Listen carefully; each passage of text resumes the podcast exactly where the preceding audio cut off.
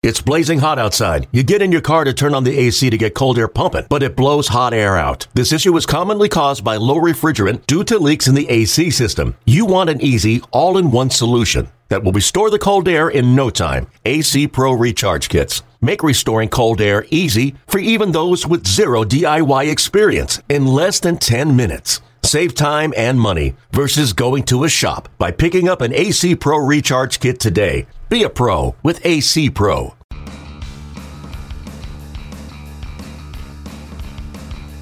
You're listening to MLB.com Extras, brought to you by MLB.tv. It's baseball everywhere. Hey everyone, Tim McMaster here, along with our MLB.com Blue Jays reporter Gregor Chisholm. And Gregor, the Blue Jays, one of the last teams really uh, to officially report for spring training as far as pitchers and catchers go. February 21st, the full team will be in action or reporting February 25th. But this is a chance to kind of set the stage for what is going to be coming quickly down in Florida. I know a lot of the players already down there working out. Um, but let's set the stage for spring training, some of the key position battles. And I think as far as the Blue Jays go, what jumps out is that fifth starter job. And, and it's similar to a year ago when the fifth starter job was, was an important battle. And once again, Aaron Sanchez, a big part of it. Now, last year, he ended up in the bullpen down the stretch, obviously, and was a big part of that team's bullpen. But they want him to start this year, right?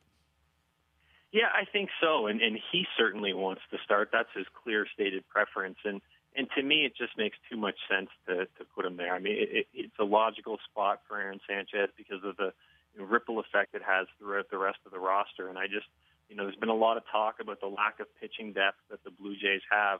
Uh, they made a number of moves to try and address that uh, this offseason. But if you have Aaron Sanchez as your fifth starter, then suddenly your depth looks pretty good because you've got Drew Hutchison uh, and Jesse Chavez as your two backup guys. And we know throughout the course of the season, you can never get through with just five starters. You're going to need some reliable guys to be your first and second line of defense.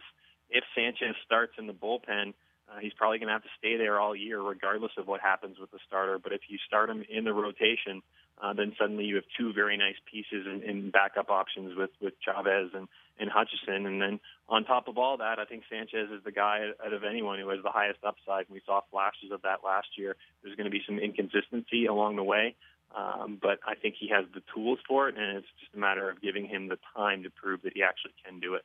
They also have a couple wild cards out there in uh, Roberto Hernandez, and then Gavin Floyd. I think is kind of fascinating. What what is the what do they want to see out of Gavin Floyd? Because obviously this is a guy who's who's been very good in his career, but he's had real trouble staying healthy the last few years. Had some major injuries. What do they want to see out of Gavin Floyd, and what are his chances of making the squad? Yeah, uh, Gavin Floyd's a really interesting case, and you know a, a couple things when the Jays signed him that that surprised me a little bit. One was that he did get a guaranteed deal. It was only for a million dollars, and there's there's some incentives built into that. So it, it's it's still relatively low risk, but it was a guaranteed deal, which seems to indicate uh, the Blue Jays have a spot for him on the 25 man roster. And the other thing that, that surprised me a little bit is I thought it was going to be a foregone conclusion that he would be in the bullpen. And you know, GM uh, Ross Atkins last week said uh, that wasn't necessarily the case. It still looks like he probably will end up in the bullpen, but the Blue Jays are going to stretch him out in spring training, give him a shot uh, at competing for the final spot uh, in the rotation. And uh, you know, you touched on it with him. It's it's all about health, and, and that's something he hasn't been able to experience for for quite a while now. But going back to his days a few years ago uh, with the White Sox, he was a really dependable arm who could eat up a lot of innings. Uh, I think from the Jays' perspective, they like that versatility, um, but perhaps even more, this is a guy who uh, was in Cleveland last year, so Atkins and Mark Shapiro are familiar with him. He transitioned to the bullpen, and the sample size is very small, but there are some encouraging signs there. So, at the very least, you're going to see him in the bullpen. Uh, I don't think you're going to see him in the rotation, at least at the start of the year, uh, but there is an outside chance for that as well.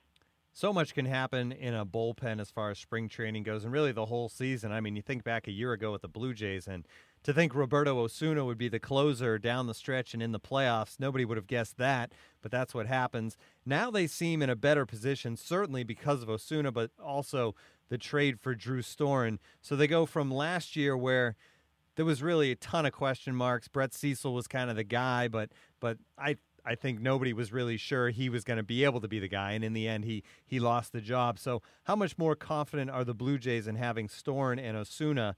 And is Storen the clear cut guy heading into spring to be the ninth inning guy? He's not the clear cut guy, but I think he is the favorite. Um, you know, similar to the Sanchez decision.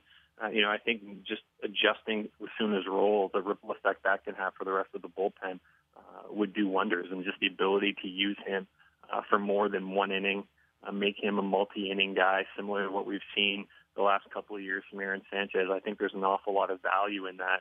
Uh, add in the fact that Storen has a lot of experience in the ninth inning. It's, it's a role he's comfortable in.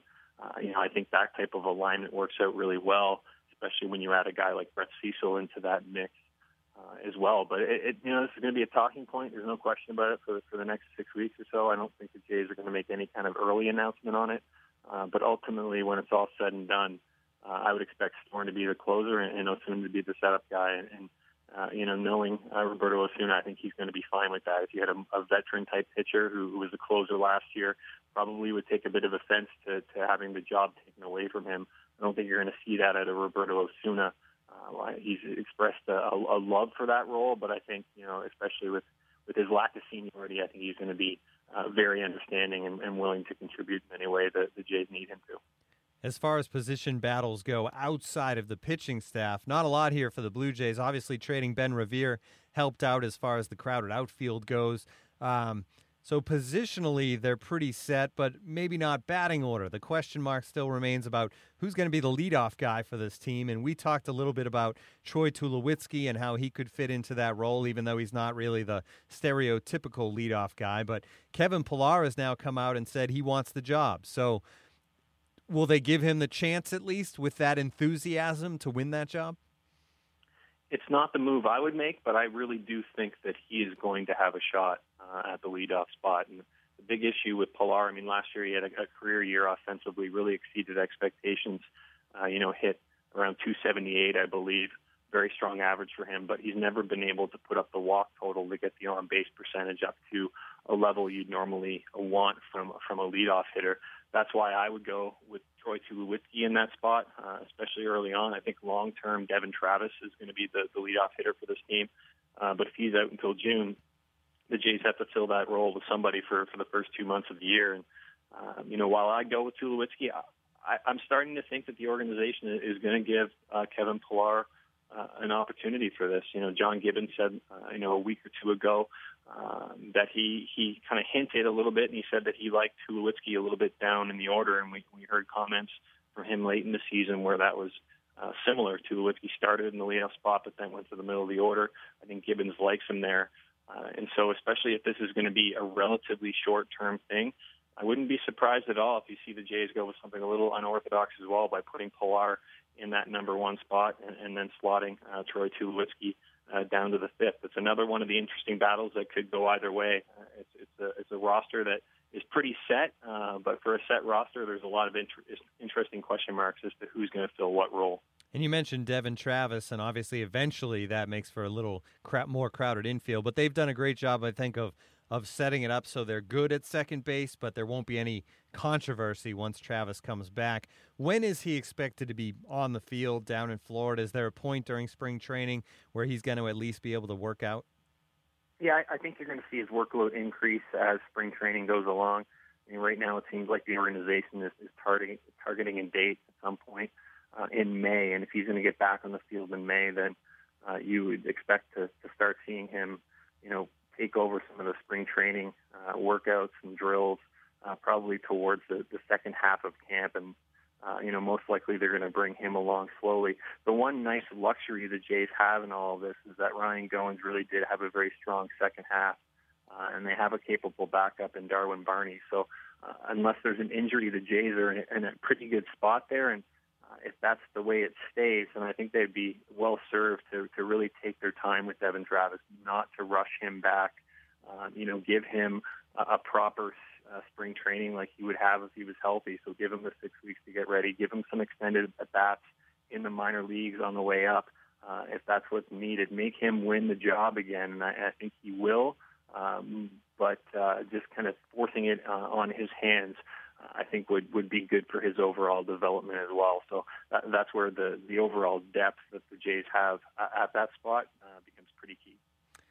How about for uh, let's talk about the life of a beat writer in spring training, Gregor, because I know it's it's different than the regular season. For one thing, you're basically spending six weeks for you in a foreign country. For for most writers, at least in a warmer climate. But uh, do you enjoy the spring and the fact that I know it's it's a little more laid back as far as players go and, and getting to talk to these guys without the, the pressure and stress of a regular season or a pennant race? Does that make your job easier? Yeah, it really does, and it's a, it's a key time. Um, you know, there's there's a lot of always a lot of interesting things going along with the club, which is something that you know I find interesting. Whether it's the competition battles for roster spots or or just uh, you know the up and coming prospects getting a little bit of exposure, but the thing you touched on is probably the most enjoyable aspect of it, and that that's getting these guys in an environment that that is a little bit more low key. Uh, you know, uh, lucky with MLB.com that I'm down there for uh, the entire duration, so it's not like I'm just in and out for for a week or so. Uh, you get to spend six weeks with these guys day in and day out. Uh, and that's when some of the, the better stories are told. Uh, and there's always a compelling uh, a guy who seem, seemingly comes out of nowhere, and we know sometimes success spring training can be fleeting, but uh, you know, for some of these guys who are trying to make the, the roster, this is a really crucial time. Um, and so it, it's it, it's a it's a good kind of uh, you know headway into the into the start of the the season. Um, you know, the little little bit of relaxing time uh, for both the players uh, and, and for the media alike to kind of get into the groove uh, before uh, you know the stresses of the regular season begin. And we look forward to hearing all your reports from down there in Dunedin during the spring. Gregor Chisholm, thanks a lot. This has been another edition of the MLB.com Extras Blue Jays podcast. MLB.tv Premium, the number one live streaming sports service, is celebrating 13 years. Watch every out of market regular season game live or on demand in true HD. Real time highlights, live look ins, pitch tracking widget, and more. MLB.tv Premium includes a free At Bat 15 subscription. Watch live baseball on over 400 mobile and connected devices. Watch at home, in the office, or on the go every night on every device. Blackout and other restrictions apply. Visit MLB.tv for details. Okay, picture this. It's Friday afternoon when a thought hits you. I can waste another weekend doing the same old whatever, or I can conquer it. I can hop into my all new Hyundai Santa Fe and hit the road. Any road. The steeper, the better. Because my all new Santa Fe is available with HTRAC, all wheel drive, so I can hit the trail without a worry in the world. Heck, with three rows and best in class rear cargo space, I can pack the whole family in with all our gear. We've got available dual wireless charging for our phones, so we'll never lose touch with civilization, and we won't lose touch with the primordial power of Mother Earth. So, which is it? Waste the weekend or do something a little more epic? And conquer it in the all new Hyundai Santa Fe. Visit HyundaiUSA.com or call 562 for more details. Hyundai, there's joy in every journey.